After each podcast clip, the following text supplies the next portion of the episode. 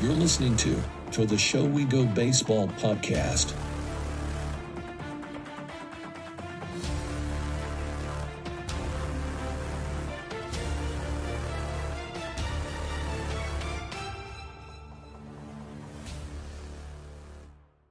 What is going on, everybody? Welcome into episode 62 of To the Show We Go. We got Chris Henrique and myself, Andrew Parker.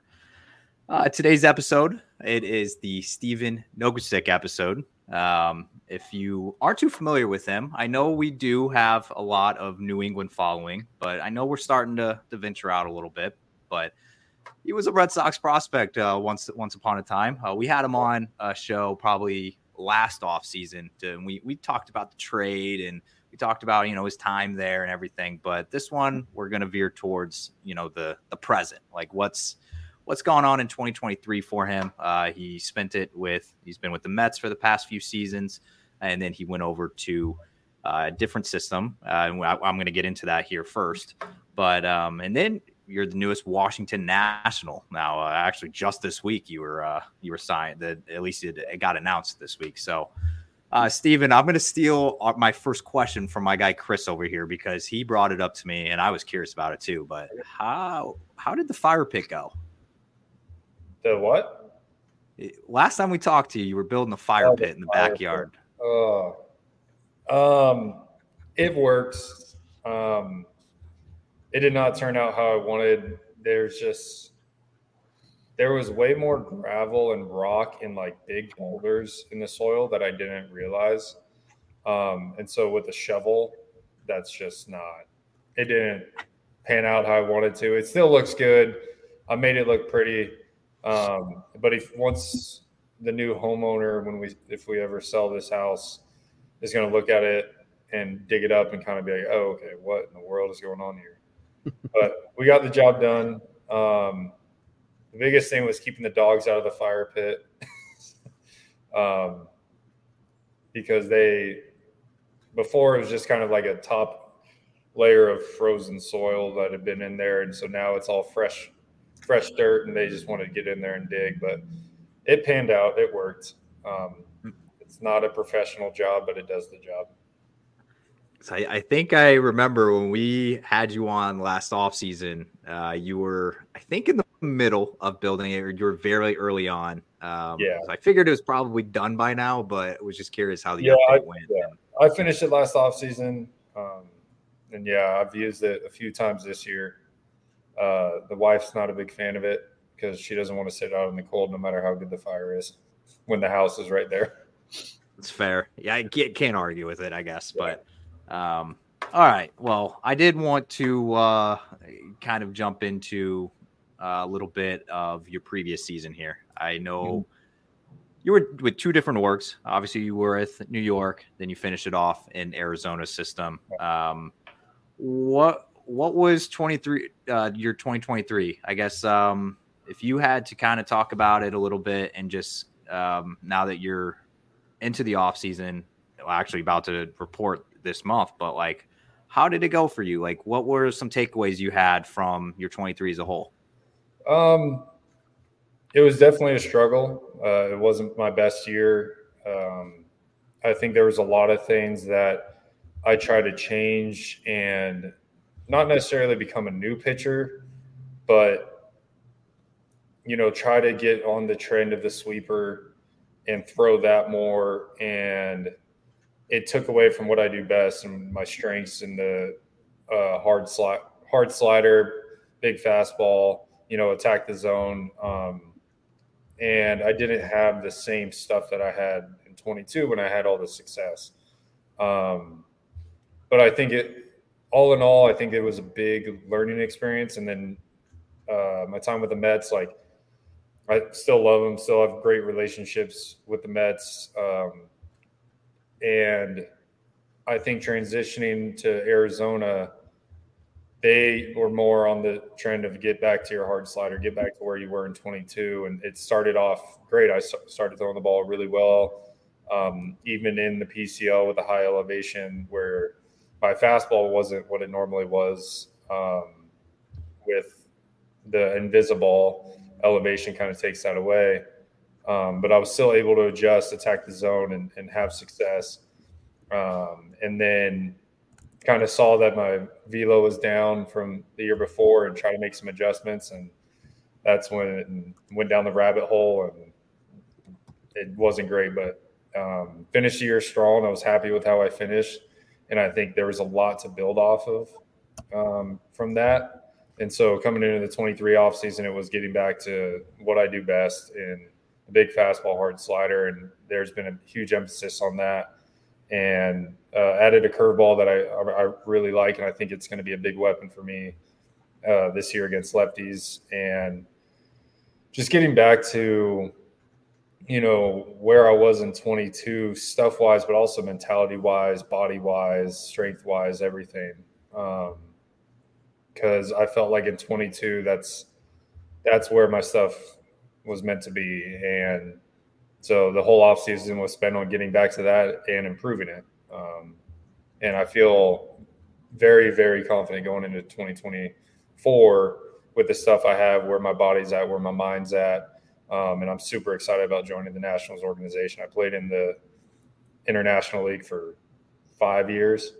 And so I'm comfortable there. I'm comfortable in the Northeast um, and comfortable with the NL East and ready to get to work. I can't wait to get down there. You had mentioned um, with the pitch selection, and it seems like a lot of a lot of players are incorporating the sweeper or slider, however you want to you phrase that. Why do you think that it maybe just didn't work for you? I think we're everyone's different, right? And I think for me in in 22, I, I threw the sweeper as kind of a change of pace, and but it had it felt comfortable. How it felt off the hand, the movement profile, all that was good. In 23, I just I never really got a good feel for it. You know, I was trying to have it as my primary off speed, and I think that's where you know if you aren't confident in your second pitch, it kind of messes with everything else. And that's kind of how it was. Is I wasn't confident in the sweeper, um, but on the scouting reports and, and that it said the sweeper is this the pitch to throw to the guy. But if you aren't confident in it, I look back now and I'm like, I don't. In the moment, you're you're trying to make the best decisions, but obviously, when you look back, hindsight 2020, you're like, ah, maybe that wasn't the best decision, right? And we look at the results and that. Um, but I think for certain guys, the sweeper works, and for certain guys, the sweeper doesn't. And that's where all of us are unique. There, no two sweepers are the same. No two sliders are the same, right? And so you have to find what you do best, what you're most comfortable with, and also what you execute the best. Because you can have a, I could have a sweeper now that's you know right where I want it to be, but if I can't execute it, it's worthless. So I think that's where kind of going back to the hard slider of where I was in 22, where my execution rate was high, the pitch of it, the pitch itself was good, the profile is good. Now that gives me the confidence to go out and, you know, when it's if it's a two-one count with second and third, one out, and it's I got to execute here. I'm confident that I can. Instead of the sweeper where it was kind of like, I don't, I don't know how this is going to go.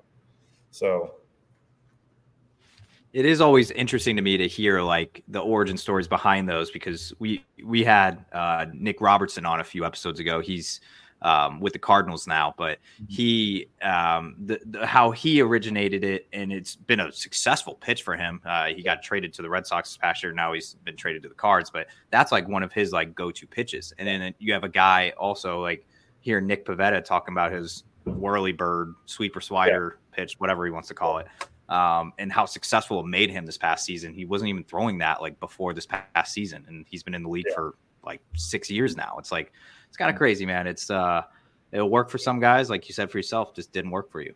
Yeah. yeah. To jump on that too, do you think that that's like because it feels like a lot of the the Red Sox are, are heavy into that. There's a lot of guys on the Sox yeah. in New York that are doing that. Do you think that that's just kind of like the flavor of the month type of thing right now? You know what I mean? Like some analytics guy said that this works, and now a shit ton of people are, are doing it.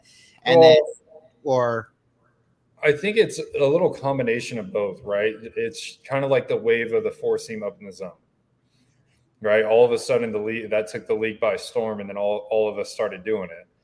And then now like you'll constantly see these trends and that's been in the game since baseball started of hey what's working what across the league are hitters not seeing and you know then the hitters adjust to what we're doing and then we have to make a change. And it's the game within the game i think or i think it's the game. Like i think uh when something like this happens to where you know sweepers are the big thing right now everyone's kind of throwing a sweeper you're starting to see sweeper on the scoreboard and it's not labeled as a slider. And i think you know it works for some guys. And like you said there's certain guys that it's it's their pitch right? And i think everyone as soon as just like when four seam started taking the league by storm everyone tried to throw a four seam but then there's certain guys who are like that's not my strength. I'm going to stick to what i'm doing. I just got to execute it in these different ways to be successful right? Adam Ottavino was, was a huge impact on me because of how he constantly talked about you know, every year I try to do something different. I have to. If you do the same thing every single year, they're going to catch on. And they're when you face a guy ten times in a season, by that fifth time, they're like, I, I know what he's going to try to do to me. I know what he's going to throw me. I know in which counts he's going to throw certain pitches, and so you have to be different. You have to constantly change what you're doing, and you know, you may throw a right on right changeup to a guy that you faced eight times this year because you've never thrown them a right on right changeup and it's not on the scouting report. But it produces an out, and you're then you go back to what you do. So there's certain things that are going to constantly be kind of new waves coming in to baseball, and I think the sweeper is that new wave of kind of everyone's trying it, and then you learn whether you can do it or not. Um, it doesn't mean that hard sliders aren't still really, really good. It doesn't mean that a fastball down and away isn't still isn't the hardest pitch to hit in baseball. And so there's certain things that are staples, but there's always going to be the new wave of something that guys are trying to do to get guys out. Because that's our whole job is just trying to find new ways to get guys out. So we've talked to quite a few guys uh, this offseason that, you know, have been absolutely hyping up. They we've talked to quite a few Cressy guys. There's been some guys working out out West Coast.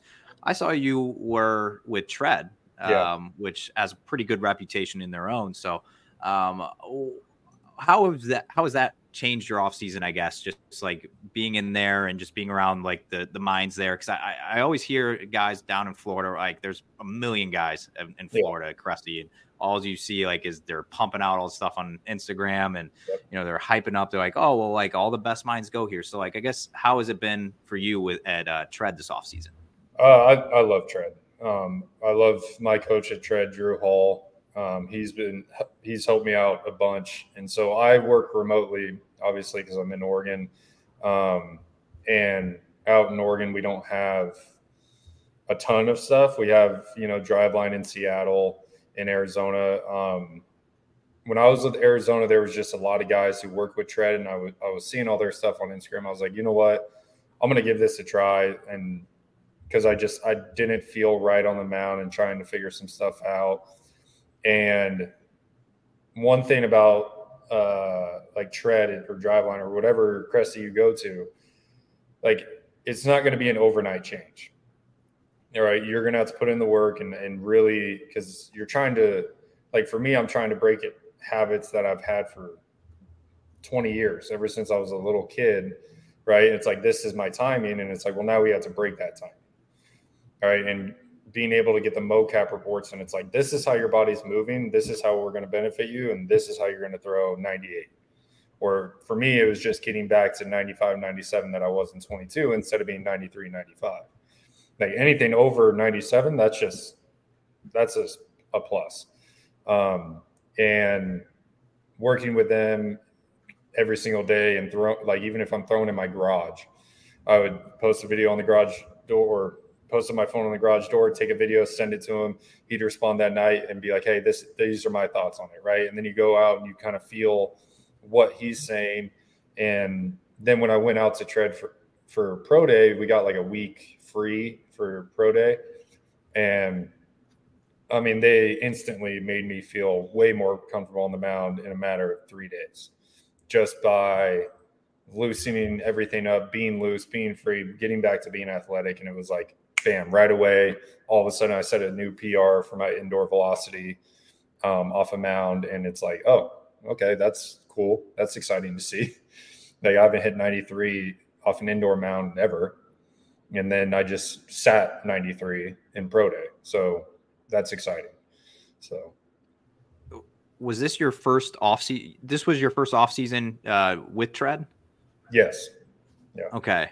And I guess now that you're you've signed and you have a report date now, um, I what was I guess just your biggest takeaway on whatever you were doing previously to what you're doing now? Uh, I think the big thing is in the past I had this huge emphasis on the weight room training and I would, you know, work out, work out, and then go throw. And this year, Dan Straily, I don't know if you guys remember that name. Yeah. Uh, so we've worked out for the past five off seasons together. And he was like, Hey, this year I have a new plan for us. And I was like, Okay. And he's like, Let's take 80% of our energy and focus on pitching. And then we'll save the 20% for the workouts. Like, let's put our focus on throwing and emphasize that because that's what we get paid to do instead of draining ourselves in the weight room and then having an exhausted throwing session. And so I think instantly that made us better because we're focusing all of our energy on the thing we actually do while and then have the weight room complement us on the mound right and so that instantly made us like in the weight room, yeah, we're still getting just as much work in and we're still grinding just as hard, working just as hard, doing just as much for a workout. But we spent extra a longer time while we were fresh on the mound doing what we needed to do. So instead of, you know, throwing where, you know, you're exhausted from the workout and you just can't get as much on the fastball Eh, or as much on the slider, you don't have the same feeling because you're exhausted from an hour and a half long workout it's well, I'm perfectly fresh. Let's rock and roll. And then the workout, it's like the workout, you you get in a different mode and you just go, right?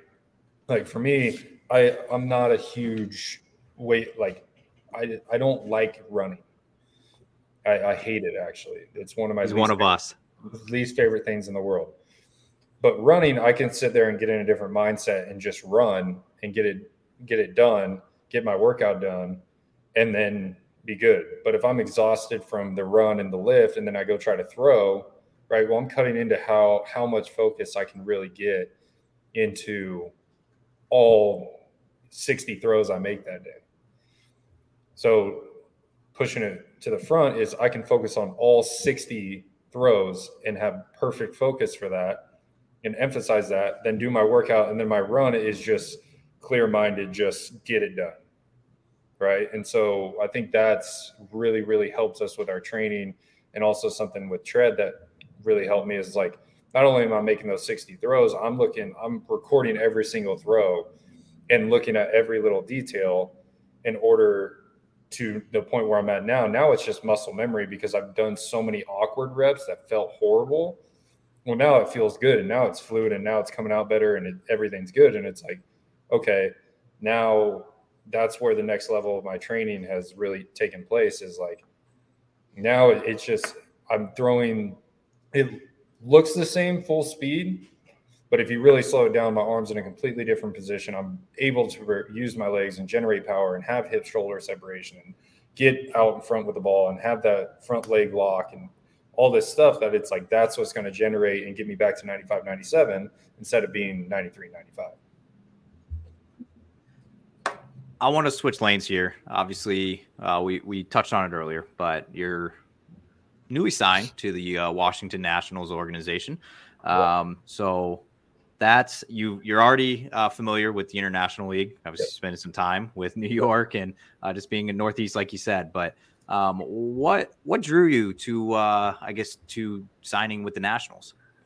Um, so we were talking with them for a while. Um, and it was something to where like i i think because i've played against him so much i've seen the organization I, i've seen how they're ran, and it's like I, I like how they're run. Uh, it's a professional organization, um, and talking to my agent who has you know a relationship with the coordinator and all that. He has relationships with everyone, but he's like, hey, I think you're going to mesh really well with uh, the coordination over there and the coaches and front office staff, and I think it just and it was kind of a like yeah 100% you're right is when i signed and i talked to john wolf who's the pitching uh, coordinator over there. And it's just like it's like we've had hundred phone call conversations before right? It was easy. It was here here's the deal. Here's what we're thinking. And it's like great. I like that plan. Let's let's do this. Let's do this. And it's just meshed really well and everything was just solid right? And i'm like okay. Where i signed i'm, I'm very happy with and i'm just ready to get get out there and get to work. And um, I did want to uh, go in reverse a little bit here. Sorry, I'm going out of order here, oh, but I, I did just remember that obviously you had uh, it was actually a signing. It wasn't even a trade last year when you switched mm-hmm. organizations. You got to choose where you went. So um, obviously, being with an organization like Arizona, obviously they had a lot of success at the major league level. Um, and what was I guess did you kind of have like the same mindset from when you were technically a free agent last season to mm-hmm. when you just were this offseason? Um, I think the big thing with that was, you know, you're kind of mid-season, you're kind of looking for a job. You're like, I'm hot, I'm ready to go. I don't want to sit for two weeks. And um, is, I think Arizona and someone on the, I'm totally blanking, uh, a team on the East Coast just they those were the first two offers I had, right?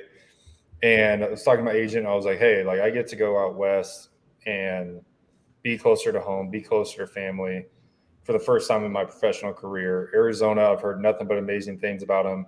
They're a young organization, like, um, and my agent has very close friendships with the front office, and so they kind of said like, hey, we'd love to have him and we want him out there. And I was like, all right, done deal, let's do it.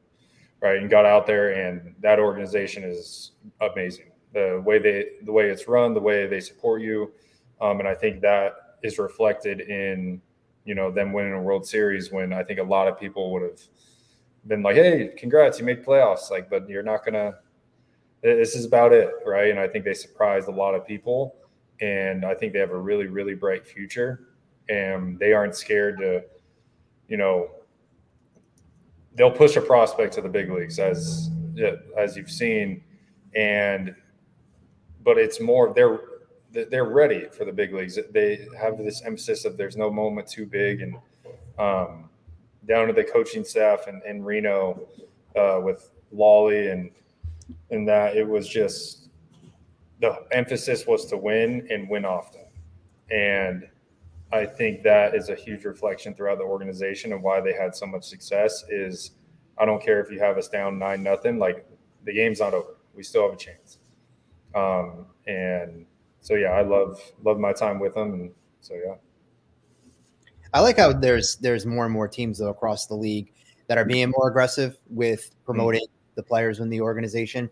Because yeah. when we we because we as Andrew mentioned before, when we had Brian Abraham on, uh, we were talking about Shane Drohan, who started out on fire. I think it was like five and zero oh down in Double A, yeah. elevated up up to Triple A. He was challenged there, saw some good things, saw some things that didn't really work for him, but. I do like the fact that teams are doing that now. They, they are being more aggressive with these younger players, challenge you guys at different levels of. And I mean, even if the first go around may not work, at least you kind of get to see what didn't work, or if it did work, it kind of does get you prepared for that that ultimate next step. So I, I think teams that are doing more of that continue to do it because I, I think it's only just gonna it's gonna get I think fans too more acclimated to a lot of uh, to a bigger pool of players than when you know a player signs like oh, I never heard of this guy and then it's you know they, it gets trashed yeah. on the social media piece. So um, I like that. I think I think it's I think the game is definitely shifting in the right direction. I think there's a level of like having you know your prospects ready but then also valuing, you know, guys who have time and have done it, and there's no there's not there's not a measurable stat of knowledge and experience, right? You can't measure a guy's knowledge on a computer, and so there's this level of, you know, if I have second and third one out, and I'm like the situation I just talked about, two one, and I'm going to throw a slider, it's like, you know, I don't have to throw a, a just cookie strike there. Like, I got to have the knowledge of like I'm trying to get this guy to chase or roll over or just weak contact, and like if I walk him, like okay, like now I, have double play anywhere, like, and those are that's a little knowledge of a game when the game starts speeding up that is irreplaceable, right? And so when you have a guy, you know, when you see teams, because I've seen it on, well, I guess X now, it's not Twitter, yeah. on X. Uh, Same thing. But fans being like, well, why are we signing this 34 year old guy who hasn't who hasn't pitched in the big league since? It's like, well, do you understand how much knowledge and experience that guy has? Like, you you put him in the big leagues, he's going to sit there and be like, yeah, I've done this a while now. Like I, I'm pretty locked in. Like the stuff is the stuff. Like, but when you get on the mound and all of a sudden there's situations where you know you can read a hitter swing. I remember when I was 20, 24 and got called up to the big leagues, I wasn't reading a hitter swing. I was just listening to whatever Wilson Ramos or Nido put down. Like fastball away. Okay, I'm going to try to throw a fastball away. And then now it's like, no, now it's like if I throw a fastball and I, you know, I'm thinking that next pitch I'm going to throw a slider and I look at his swing, I'm like, okay, he's waiting for a slider, right? So those are the things I'm looking at now. To where earlier in my career, when I was younger, it's like I wasn't. So there's the value of like your prospects that are ultra talented and able to do all the all these things, and the value of a better like a veteran guy who has the knowledge and has the experience and has that. I think there's something to be said of kind of you need a, a mix of that in uh, in your organization and in your locker room, and I think that's exactly what you look at like the Diamondbacks. They had all this youth talent that was just unbelievable, and then you had guys like Evan Longoria who have 87 years in the big leagues. Yeah. And it's like that knowledge and could and could teach it to the the next generation that's coming up. And then, you know, those guys, the younger guys start looking at stuff like that. So I think there's there's a good balance of that and what makes great teams. Would you consider yourself a veteran at this point? I've been called a veteran and I don't like it because I think I'm like I'm not there yet. Um, but I mean, this is I'm going on what my eighth, ninth year pro ball, and it, it's time's flying by. And I, uh, I told uh, joking around with the wife, I was like, I'm closer to retiring than I in the start of my career. And I was like, that's a that is crazy. Like, I mean, hopefully I can play to you know 35, 36, but that's in 36 is seven years away.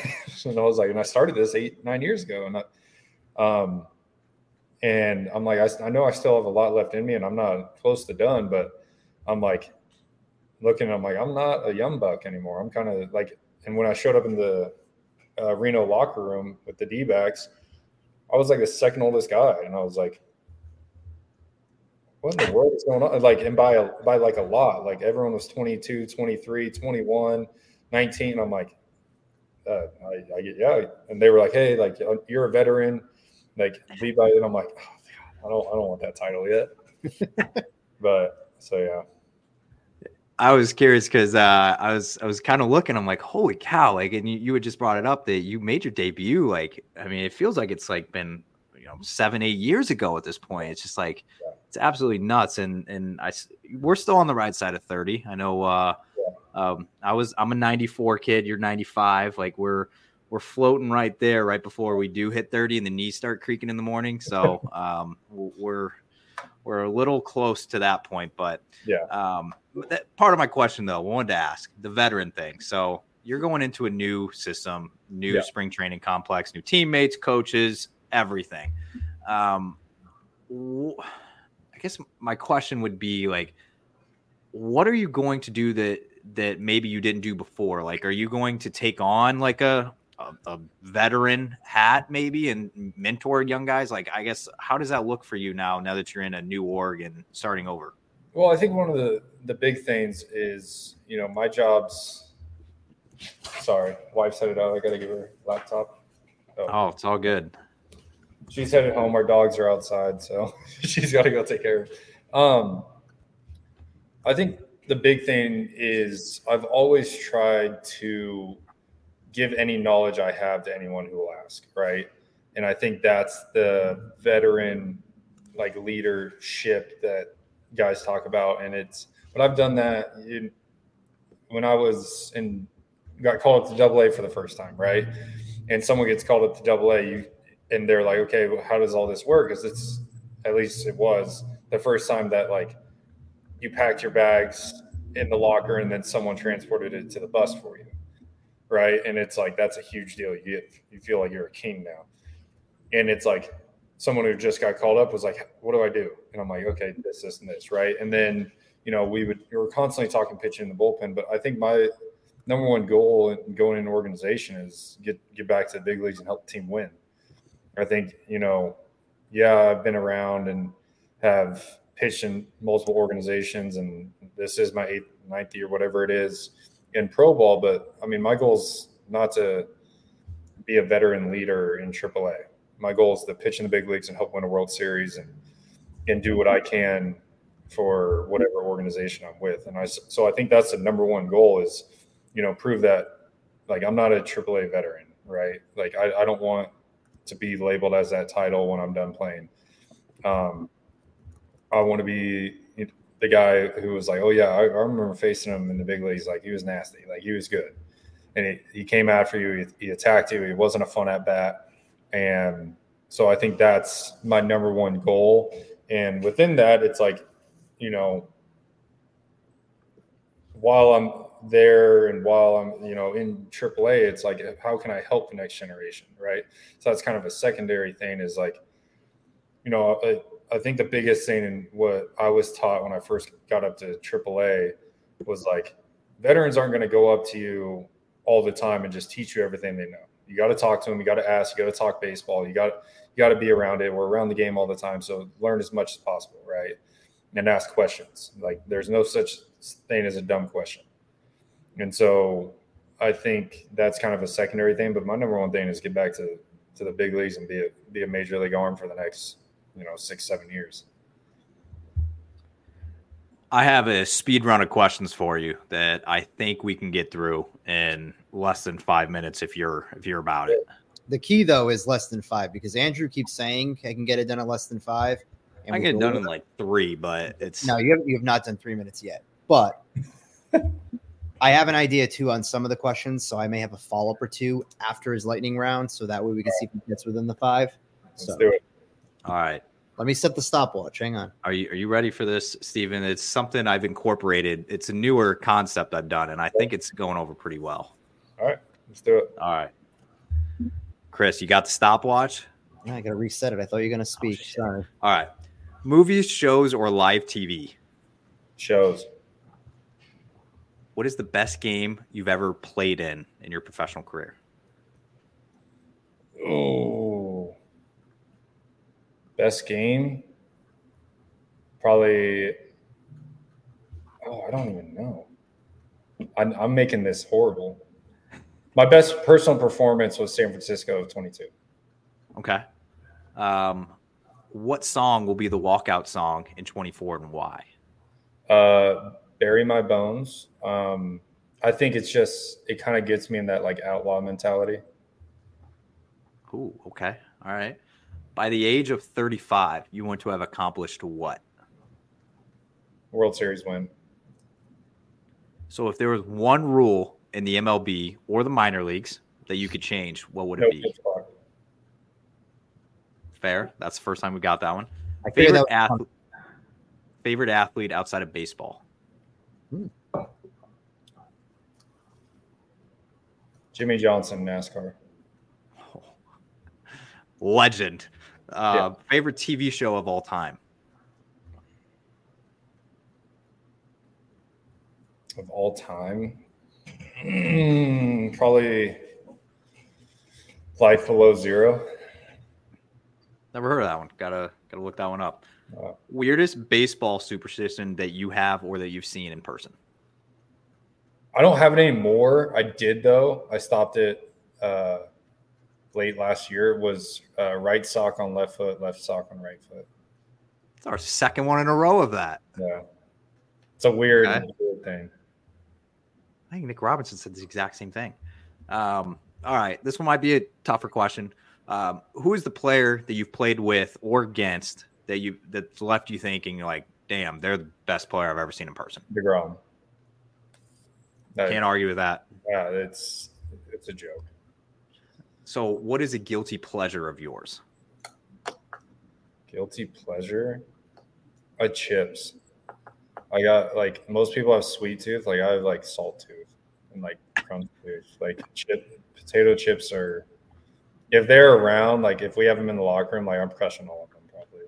Like I've had to come into the locker room with chips because I was like I crushed all these. So sorry.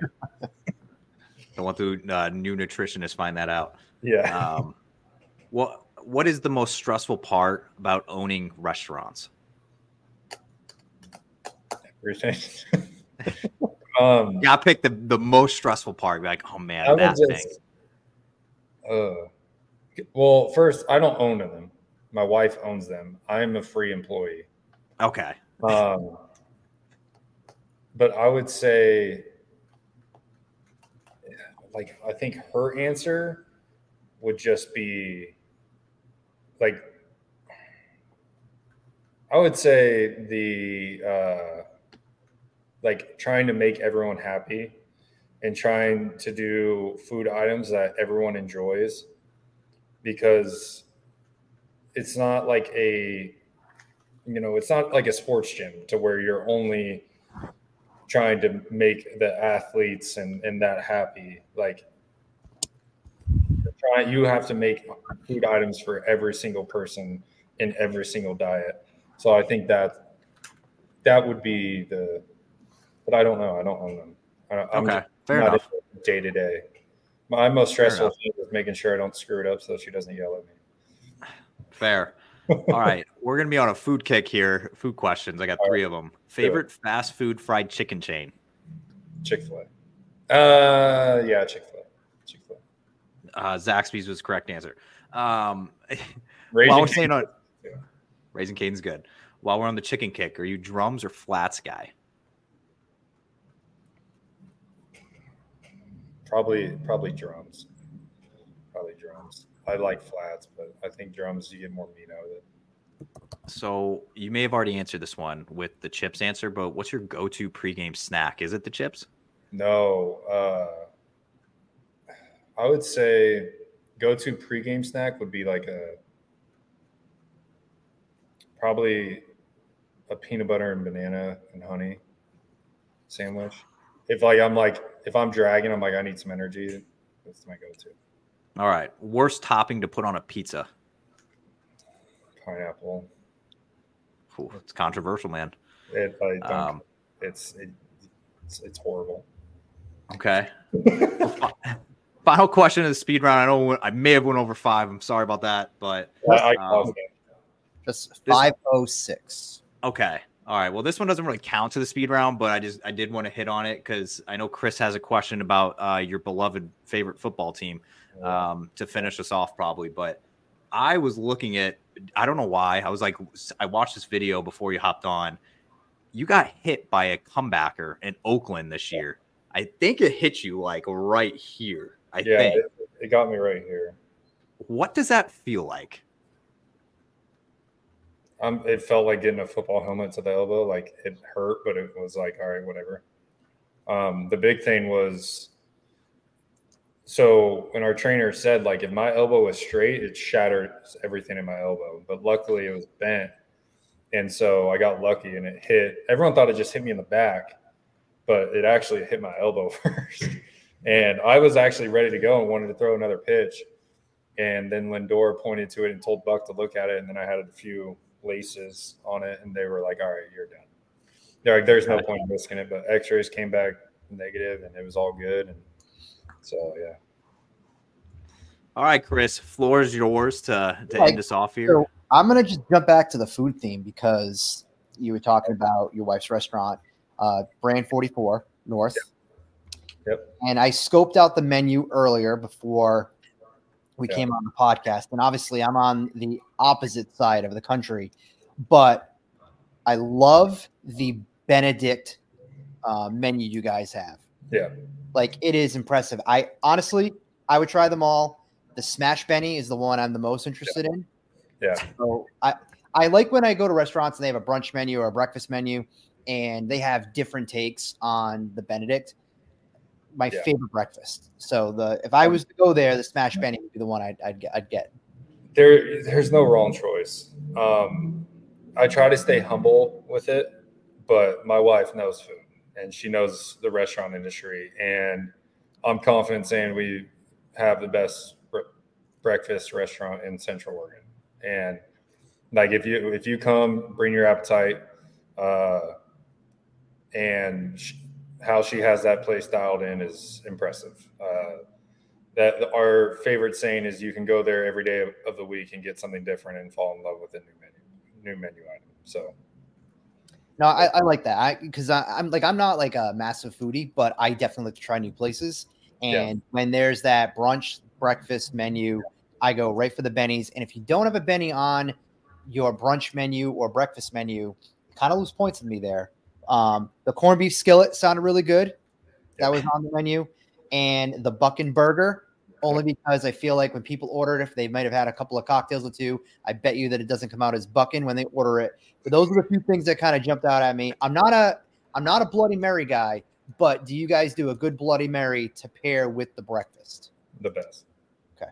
um so the corned beef like a lot of people especially out west it's kind of like it's re- it's really like mashed in well we have we have leave chunks and so you actually get like chunks of corned beef Uh, instead of it all just mixed in together. And so we did she did it up right with that. Um yeah it working as like a food runner and while she's expoing i mean there's we get everything right? So everything is ordered. Like it's not like like we have our hot like the john wayne casserole is my personal favorite.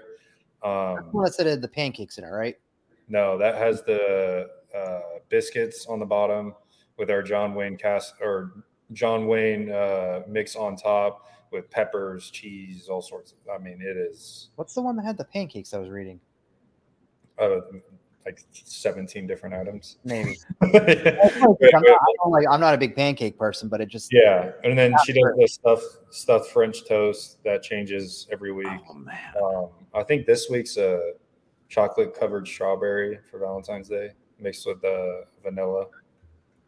Okay. So, Well, if anybody's listening and they're on the uh, West Coast, specifically yeah, Oregon, definitely Yeah. I would check it out. I mean, like I said, I went to the menu. Yeah. I remember last time we, we recorded, you were talking about how you were helping her and you kind of get it. I did you guys have two restaurants? Was it two? yeah. So we we have the Pump House Bar and Grill, um, which is a restaurant that kind of doubles. Like whenever people hear bar and grill, they're expecting it to be a bar, and it's like not, it's not like a, a college bar or it's not like a bar. It's a restaurant. So we have a diner, like diner feel on one side that's like families and and that, and then you go through our swing doors, and it opens up to the bar side of it. But it's it's all tables. Like it, people, you come for dinner, and then you know we have our lottery, and you know past eight o'clock, then yeah, it kind of turns into a bar scene, but it's not. It's a country bar with without the fights. Is how we kind of explain it. No, it sounds like a good vibe. That's um okay. Uh you mentioned TV shows. I'll be honest with you, I've, I'm not familiar with Life Below Zero, but I do want to ask you, what are what are one or two shows that you're doing like right now? Before, like obviously, Spring Train is going to change that, but what's what's So I watched uh, Deputy Lawman Bass Reeves. Okay. Um, so I'm very, very. I've, I've started about thought about starting my own podcast with it, um, just kind of on the history and being a very like. But there's a lot of controversial topics that I I think you have to cover when you do that, um, and so I don't think I'm going to just because of that. and also the time it takes to do a podcast like that is absolutely insane.